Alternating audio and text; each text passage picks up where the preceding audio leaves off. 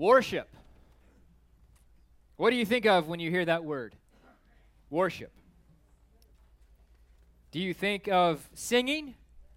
Do you think of the Eucharist? Do you think of prayers and sermons and taking up an offering? Worship. Do you think of an obligation that lies heavy upon you so that if you don't worship on a Sunday morning, you feel guilty? Or perhaps it's an obligation that you don't particularly like so that if you don't worship on a Sunday morning, you feel relieved. Worship. Is it something that you enjoy? Or is it something that you begrudgingly involve yourself in because you feel like you have to? In his book, Worship Old and New, Robert Weber comments, worship is not something tangential to the Christian story, but a matter that lies at the very heart of the Christian scriptures from beginning to end. Our psalm appointed for today is Psalm 98. And as we look at it this morning, we hear one really big idea. We hear one main theme. God's people worship God for what he has done and for what he will do. And after we look at this one big idea of what God has done and what God will do, and we'll look at that as a cause of our worship, we'll see if we can't arrive at some sort of conclusions about why worship is actually good for us. Our psalm begins, Psalm 98 begins, "Oh, sing to the Lord a new song, for he has done marvelous things." And this entire psalm, this single first half of the first verse, sets up all the rest of the verses. It is a call to worship, a call to sing to the Lord a new song on account of that which God has done. And so perhaps the first thing that we need to say this morning is that despite our American consumerist culture tendencies to identify worship as something that's for us, primarily before anything else, worship is not about you. I know it's a deep breath, right, Steve? And worship is not about me.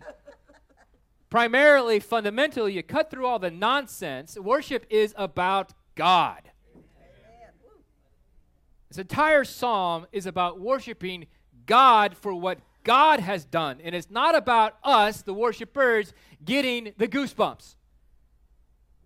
It's about objectively saying, objectively praising, objectively turning to God, looking hard in his direction, and proclaiming him to be Redeemer, proclaiming him to be Creator, proclaiming him to be King. And this entire psalm is ironic to me. The word worship isn't even stated. The concept is everywhere, however, as we see one major part of worship being singing mentioned. Singing praises, making a joyful noise, a creative expression of worship. I read this week, and I thought it was really funny. I thought I would share it with you. Somebody once quipped that trying to worship the Lord without creativity is something like trying to eat toilet paper. It just isn't fun, and it doesn't work. You guys didn't think it was nearly as funny as I did. You haven't tried to eat toilet paper? I wouldn't suggest it. In verses 1 through 3, we see this again. In verses 1 through 3, the focus isn't on how we worship. The focus is on the why we worship. God's people are called to sing his praises as a response to the marvelous things that he has done. God's people are called to sing his praises because he's worked out salvation for them, because he has delivered them. If you're reading in the King James Version in verse 1, his right hand and his holy arm have won victory for him. That's why God's people are called to worship him, because of what he has done. By his right hand and holy arm, by his power, the exercise of his strength and his dominion, he has subdued his enemies. He has won the victory. In his loving kindness to his people Israel, God saved. And so here the psalmist calls the people of Israel to respond with praise. I don't think it's an accident here that Psalm 98 is sort of dehistoricized. It's not placed within the context of the history of Israel. In that case, then, it is applicable to any stage of the history of Israel. It's not connected directly to a single event. I think that's important for us because we have to recognize that there are countless numbers of instances of God delivering and saving, of God victorious for his people. Just to name a few, think of Joseph. Think of how God delivered Joseph. God had victory in and through Joseph. Think about how God then saved Joseph and through Joseph saved his people. Think about the Exodus, how God delivered the people of Israel out of Egypt in the Passover experience, this Exodus out. Think about how God repeatedly saves his people of Israel throughout the course of the book of Judges, how God intervenes in Ruth's life, how God watches over David and the kingdom. These are all deliverances that were causes to sing the praises of God. What did Moses do when they walked through the Red Sea on dry land? What did Moses do when he saw the waters crash back upon the armies of the Pharaoh? What did Moses do when he responded to God's marvelous act? He sang a song. The horse and rider were thrown down. What did Deborah do in the book of Judges after Jael drove a tent stake through Sisera's dome and pinned him to the ground and thus delivered them out of the hand of the Philistines? What did Deborah do when she saw God's mighty things? She sang a song. This is what I find to be absolutely astounding. These Old Testament deliverances that were causes of singing were but shadows of the great deliverance to come, the great victory, the great deliverance found in Jesus. In Jesus' crucifixion and death, in his resurrection, which culminate in his ascension and leads to his return, God worked out salvation and deliverance to the full, final, and perfect extent.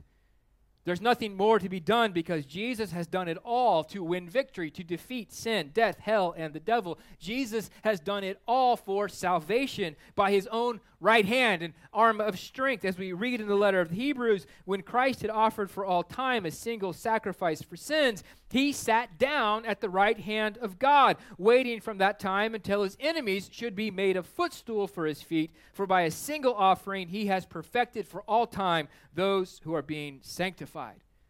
And so the deliverance of and salvation of Joshua and of Joseph and of Israel and of David and of Ruth, all that pointed forward to the final reality that is Jesus. The deliverance of God, his working out of salvation in the Old Testament, points towards the final step in Jesus. And so, folks, I would submit to you that if there's anyone in the world that needs to respond to that which God has done with joyous praise and celebration, it should be us on this side of history, because Jesus has come, and we're waiting for Jesus to return. And so the proper response then for that which God has done is praise, is thanksgiving, is joyous celebration. And I can't help but wonder why it is that so often we find worship to be an obligation. We find worship to be like coconut. It's got that cat hair-esque thing that's stuck in the back of our throat and we can't get it out. We find worship to be something like sucking on lemons. Why is that? We're responding to that which our Creator has done for us to redeem us. The deliverance of God, his working out of salvation, was never intended for only Israel. We'll remember that when God called Abram, and in the promises that God repeated to Abraham, Isaac, and Jacob in the book of Genesis, God's calling of the people of Israel was for the express purpose of blessing all the nations of the earth through them. And so it is, even here in Psalm 98, that God's acts of grace, his deliverance and the salvation that he offers, are not limited to Israel. In verse 2 and 3, the Lord has made known his salvation. He's revealed his righteousness in the sight of the nations. He's remembered his steadfast love and faithfulness to the house of Israel. All the ends of the earth have seen the salvation of our God. All the ends of the earth are witnesses to his marvelous things, and all humanity upon the earth is called to join in the worship of God, because salvation, the salvation that God won, the deliverance and victory, extends to those who are not ethnically Israel. God's loving kindness and salvation is for everyone. In the great deliverance of Jesus, people of every nation and ethnicity are called into the family of God. In the Exodus event, in Exodus chapters 12, 13, and 14, if you read carefully, you read that when the people of Israel gathered together and exited out of Egypt, a host of those not Israel went with them. Did you know that? Yeah, because God is calling Israel to bless the nations. Jesus in Acts chapter 1 says to his disciples, "You will receive power when the Holy Spirit has come upon you, and you will be my witnesses in Jerusalem and in all Judea and Samaria and to the end of the earth." And in our reading for today from Acts chapter 10 that Nancy read for us, we heard the result of Peter's preaching the gospel to Cornelius and some Gentiles. The Holy Spirit fell, they believed in Jesus, and they were saved because God has revealed his righteousness in the sight of the nations. At the end of all things, in Revelation chapter 7, for example, there is an innumerable host of a mixed multitude, nations, languages, and tongues, worshiping the Lamb, worshiping the one who sits upon the throne. It's for everyone. And thus everyone is called to respond with worship. The point has been made in several different places and by a number of different philosophers or authors, poets, theologians. As human beings, we are natural-born worshipers. We will worship something. The question is this: is the object of our worship truly worthy of our worship? Will anything truly be worthy, especially considering what worship actually means? In the Bible, there's a handful of words that puts some content into what can be an abstract idea, worship. And one of those words literally means to bow down before, to prostrate oneself to. Another one of these words that we translate as worship means to serve. Yet again, another means to make confession, and another means to fear or to reverence. And so when we say that we worship something, we mean that we recognize the power, glory, and authority of something outside of ourselves as the object of our awe and wonder, and that we bind ourselves to it, allowing it to identify and define us by bowing down to it and serving it. It becomes our master as we give it thanks and praise. We offer it our reverence. That's what worship is. It's anything in the world truly worthy of worship. And being natural-born worshipers, we humans have a tendency to turn just about anything, even good things, into an object of worship. The human heart, John Calvin once stated, is an idol factory. Of all that which can be worshipped, we must recognize that there is only one who has, can, and will be worthy of our worship, because there is only one who has, can, and will save. There is only one who has worked for salvation, is working for salvation, and will consummate with judgment that salvation. And so we recognize there is only one truly worthy of service, reverence, fear, and awe. Try in your minds and name another thing that we humans worship who is creator, redeemer, and king. Name something that we humans worship that has acted on our behalf out of grace in a permanent fashion to save. You won't be able to because you can't.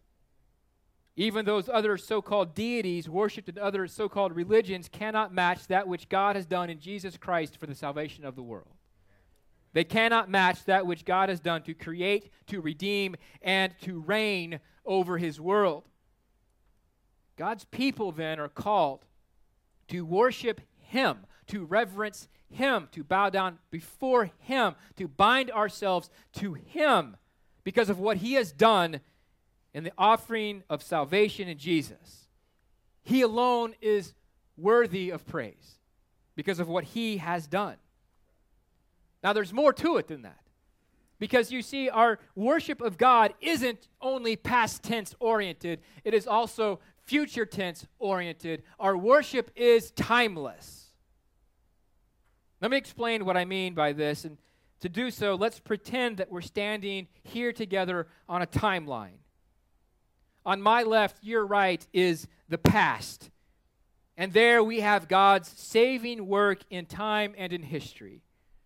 There in the past, God created all that is. There in the past, man fell into sin. There in the past, God called Abram. There in the past, God delivered Israel out of Egypt. There in the past, God worked through his kingdom and through the prophets. There in the past, Jesus became incarnate. The eternal Son of God became incarnate through the womb of the Virgin Mary, was born. There, Jesus in the past, crucified, risen, and ascended.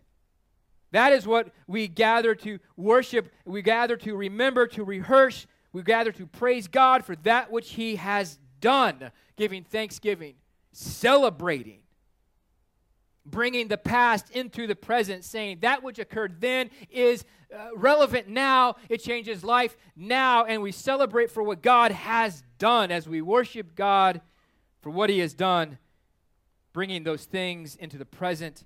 We invite others to receive that same salvation and to join in our worship of God.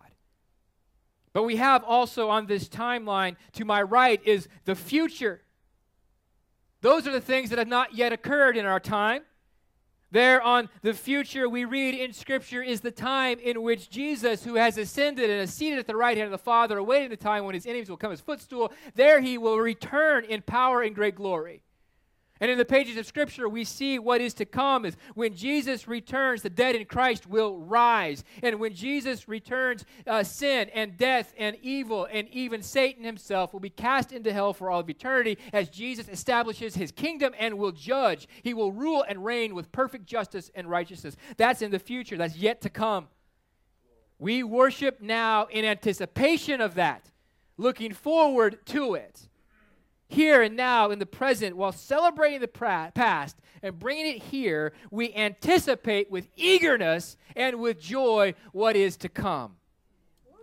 God's people are called to worship God for what he has done in the past and for what he will do in the future with joyful anticipation. We trust, we recognize, we know that whatever nonsense is occurring in our present, it doesn't have the last word because Jesus does.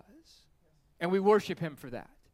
We trust and we know that whatever is happening within our own bodies, as rebellious cells create cancer, as rebellious cells create disease, as we have death creeping in upon us, we recognize that those things do not have the final word in life because Jesus does, and we eagerly anticipate the time when he returns. And Revelation tells us at that time there will be a new heavens and there will be a new earth. At that time, every knee will bow. At that time, every tear will be wiped away. At that time, Jesus will reign. And we worship now, waiting for that. So why is our worship so boring? Don't clap.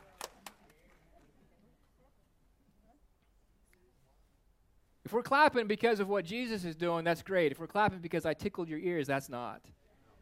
So if we're going to clap, let's clap for Jesus, not for me.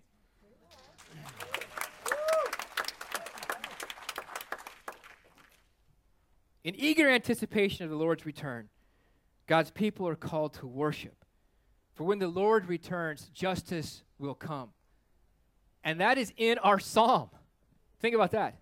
That is in the psalm for today. Let the sea roar and all that fills it, the world and those who dwell in it. Let the rivers clap their hands. Let the hills sing for joy together before the Lord, for he comes to judge the earth. He will judge the world with righteousness and the peoples with equity. But just think about that. God's creation will respond to him with praise and thanksgiving when he returns to make things new. And folks, if we think that the rivers aren't going to clap when Jesus returns, our imaginations are far too limited. I don't know that they're going to do the hokey pokey and turn themselves about, but there will be celebration. This is a cause for worship here in the present in anticipation of that which God will do in the future. That time when the kingdom is consummated, that time when the victory that Jesus won in his death and his resurrection will be completed. as the great king, the creator and redeemer, the divine warrior, will fully and finally establish his dominion over the earth. And so, God's people worship him for what he has done in the past and what he will do in the future. And that changes us in the present. I would say, as we've already seen, that the worship of the triune God of the Bible makes a difference in our lives because he's the only true God. And the only true God who's acted for salvation and whose kingdom will be consummated in the future. And so he is the only true God worthy of worship. And quite frankly, folks, I think that's enough. I think that's enough of a reason to gather on a Sunday morning on the day of the Lord's resurrection and celebrate what he's done and what he will do. But there is a reality that in our worship, God is actually doing something in us. Worship isn't about us. Worship isn't necessarily for us, but worship does change us. God created humanity for himself, and so it is the only way to be truly human is to be reconciled to God through Jesus Christ. And then, after coming into God's family through Jesus, the only way to be truly human is to learn how to be human through worship. Anglican hero John Stott once commented, "Our greatest claim to nobility is our created capacity to know God, to be in personal relationship with him, to love him, and to worship him. Indeed, we are most truly human when we are on our knees before our Creator." And so it is. Without regular worship of God alongside members of God's redeemed people, we are less than that for which we were created to be. God's people worship God for what he has done and for what he will do. And in that place of worship, we become more truly human as God forms us and reforms us into what he intended and intends us to be. And so worship of God, as we celebrate the past, anticipate the future, the worship of God changes us in the present. Rosario Butterfield puts it like this: "Worship is our rehearsal for how to live today and how to glorify God in heaven. It is not merely a Sunday morning exercise meant to make us feel good." Worshiping the one true God for what he has done and what he will do changes us in the present as we are formed into the image of Christ. As we participate with one another in singing the praises of God, we look hard in God's direction. Through hearing the word of God read and proclaimed in a sermon, our hearts and our minds are formed in this means of grace. As we offer prayers together and we confess one another, as we go into the throne room of God, he hears us and we receive acknowledgement of forgiveness. We taste the bread and the wine on our tongues and receive grace that gives us comfort and solace, that strengthens and stirs up our faith. In worship, in the presence of brothers and sisters in Jesus, in the presence of the triune God through the Holy Spirit, we rehearse what it means to live in dependence upon our Creator, Redeemer, and King. We rehearse what it means to believe, to trust, to obey.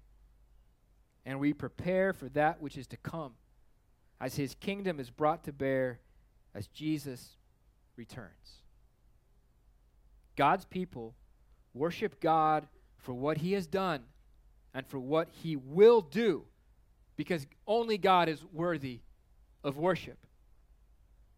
God's people worship God for what he has done and for what he will do, because he is the Creator, Redeemer, and King. God's people worship God for what he has done and for what he will do, because there is a place where we can be truly human in worship. And God's people worship God for what he has done and for what he will do as we rehearse how to live in the present and as we prepare for a glorious future in God's kingdom where we will worship him forever and ever. I've said this to you in the name of the Father and the Son and the Holy Spirit. Amen. Amen. Holy and gracious God, we do praise you for the marvelous things that you have done. Come, receive the praises of your people as we sing them. Come, and as we continue to worship through song this morning, come and exalt Jesus among us and be glorified, we pray in his name. Amen. Amen. Let's stand together and continue our worship this morning.